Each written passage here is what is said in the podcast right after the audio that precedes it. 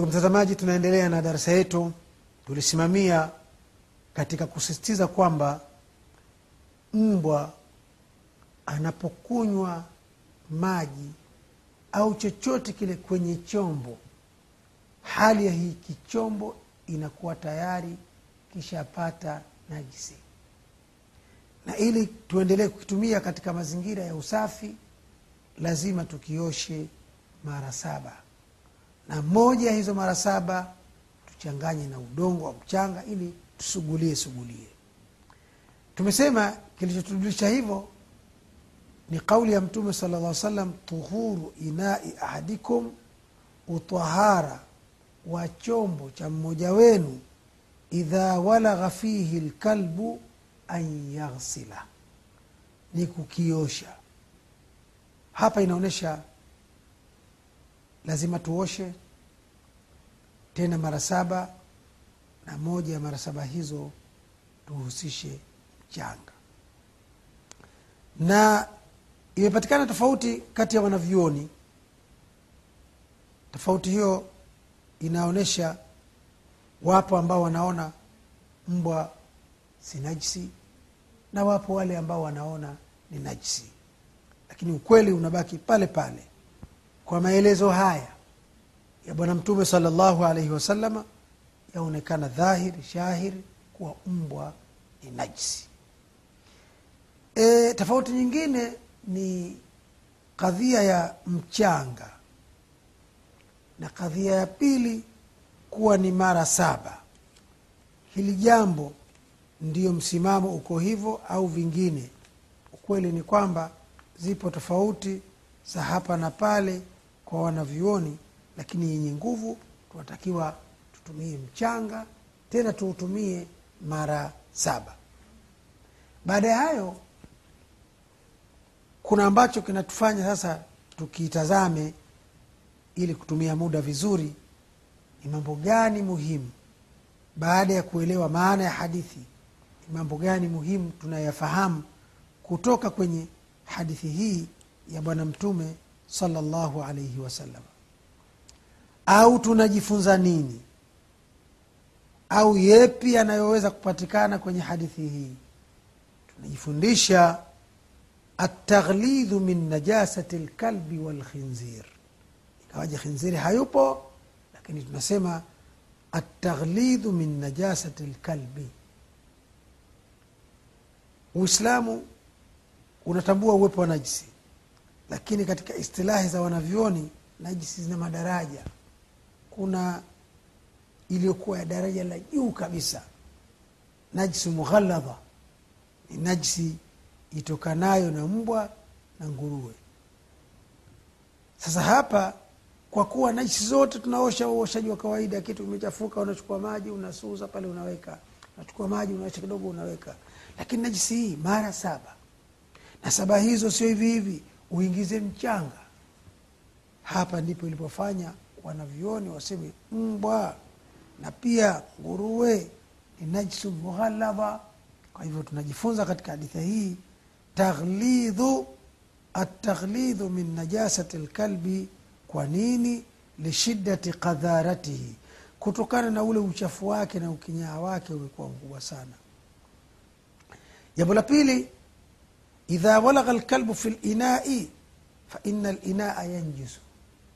Mbwa akikabwiza kabwiza akawa anakunywa kunywa katika chombo ameingiza ulimi wake anafyonza basi hicho chombo kinanajisika.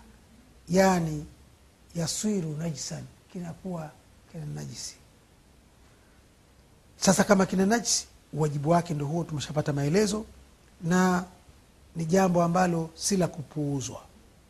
Hapa tudokeze jambo. Maisha ya wanadamu kuna mwingiliano mkubwa. Kuna mtindo ule wa kutendeana ujirani mwema kama unavyotaka uislamu. Jahalia mwislamu wa kawaida kabisa jirani yake si mwislamu pengine ni mkristo tena mla nguruwe mla, mla wanyama wasiofaa mla mbwa utaona hata wako watu wanakula mbwa. Sasa huyu ikitokezea kuazimana azimana umeazima sufuria umeazima sahani.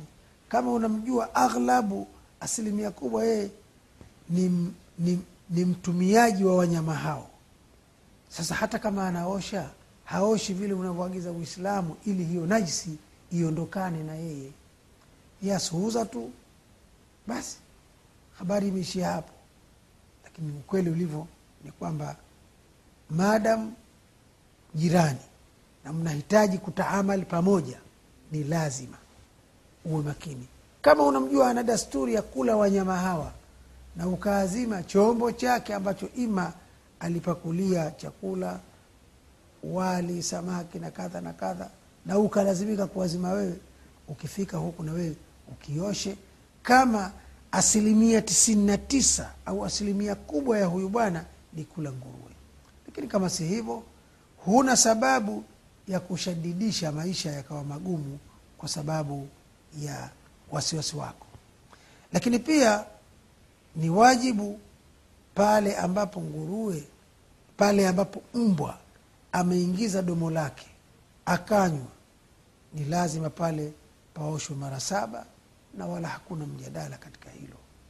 La nne inawajibika kutumia mchanga mara moja tu katika hizo na sio mara zote kwa sababu hivyo ndivyo hadithi ilivyosema. Hadithi imetuambia ulahumma lakini pamoja na hayo kufanya mara za mwisho mwisho tendo la kutumia mchanga ndio vizuri zaidi. Tano hadithi inaonyesha uislamu unajali unatilia maanani unazingatia sana uislamu usalama wa mazingira yanayomzunguka mtu. La sita na la mwisho hadithi hii inaonyesha kwamba hukmu ni amu kwa maana kila mbwa yuko hivyo. Sasa wanavyoni wanajadiliana hata yule mbwa wa kuwindia ambaye karuhusiwa kisheria hata yule mbwa wa kulindia ambaye ikaruhusiwa kisheria ukweli unabaki pale pale. Huyu ni mnyama mchafu ni najisi. Awe wa kuwindia, awe wa kulindia wawe hawa wengine hukumu yao ni najisi. Ama ikidhihiri kuwa mtu akitumia fursa ya kuwa lazima awa, awa, awa, ajifunge ajifunge kwa maana unajisi huu ni hawa waovyoovyo tu lakini kama yule wa kulinda au wa kuwinda anaingia katika utahara basi ina maana amejinasua mtego. Lakini dhahiri ya hadithi haisemi kalba saidin hayumo. Kalba hirasa hayumo inaonekana dhahiri yake hukumu hii kama vile am imeenea inamzungumzia mbwa kama mbwa. Kanywa kwenye chombo hukumu yake ndio hiyo. Awe mbwa huyo ni yule ambaye kisheria inaruhusiwa tuwe nao kama vile mbwa wa kulindia au wa kuwindia. Na au awe ni mbwa wa hivi hivi hakuna ubaguzi hukumu itakuwa ni am inahusu vyote. Na kwa maana hiyo kwenye nukta hii tungependa ndugu mtazamaji utambue tu kwamba wanavyoni wanatofautiana kuhusu mbwa wale ambao umiliki wao unakuwa kisheria. Je na wale nao waking'ata sehemu wamekunywa kauma kitu mbwa au kadha au kadha ni tahiri au si tahiri? ukweli ulivyo mbwa ni mbwa mbwa wa kawaida mbwa koko mbwa wa kulindia mbwa ni wa kuindia. Anapokigusa kitu basi lazima utaratibu huu wa ihdahunna biturabi ushike nafasi yake. Ndugu yangu mtazamaji hadithi ya mtume sala llah salam ambaye imebeba mafunzo katika mlango wa utohara utaona wazi kwamba inaendana na kile ambacho sisi tuko nacho nayo ni kuona kuwa waislamu wanaishi katika unadhifu katika utohara katika usafi. Isije ikatokezea kuwa mtu anaishi nyanga nyanga manyambu nyambu rafu rafu akidhania kuwa hivyo ndio uchamungu kwa sababu wapo watu wanafikiria hivyo. Lakini hapa hadithi imetuweka wazi tunatakiwa tuishi katika mazingira ya bia nadhifa tusijisaidie katika vyanzo vya maji tusijisaidie katika visima wala maji yaliyotulia mahala pamoja lakini pia wanyama kama mbwa wadhibitiwe. Na hasa hasa wale mbwa ambao wanadhaniwa kuwa wana vichaa. Mbwa wadhibitiwe na udhibiti wa kwanza ni kuona kwamba humwachii fursa ya kuchafua vyombo vyako kwa sababu unajua akichafua huyu tayari ishalazimika kuwa na ihdahunna biturab ndugu yangu mtazamaji kwa kuunganisha hadithi ya kwanza na ya pili ya kwanza ambayo ni nambari nambari sita bwana mtume sala salam ameeleza ya neno idha shariba ama hii ya pili idha walagha shariba ni ujumla wake. Amekunywa kwa namna yote ni shariba lakini walagha iwe ameingiza mdomo ndio akakabua kabua yale maji hii inakuwa ndio walagha. Utofauti wa matamko hapa shariba hapa walagha. Mbwa ndio yule yule. Hapa fi inai ahadikum. Usije ukadhania mtume saa salam alikuwa anaambia watu wa madina ndo aliowalenga hao hao. Ndio maana ikajariwa wengine fil ya kwanza fi inai ahadikum lakini ya pili fil katika chombo. Usije ukadhani fi inai ahadikum chombo cha mmoja wenu kwa maana wale watu waliokuwa wame wamejumuika wakati wa khitabu ya mtume salllahu alehi wasallam ambao ni masahaba. Lakini fi inai ahadikum ni mtu yoyote yule mradi wake. Tumeipata wapi tafsiri hiyo? Hadithi nyingine ya mtume saa salam katika maudhuu hiyo hiyo inaeleza fil inai katika chombo. Yani kama vile anatuambia katika chombo kiwe cha mmoja wenu nyinyi au cha mtu mwingine au cha jamaa mwingine chombo ni chombo tu na wala hakina tatizo.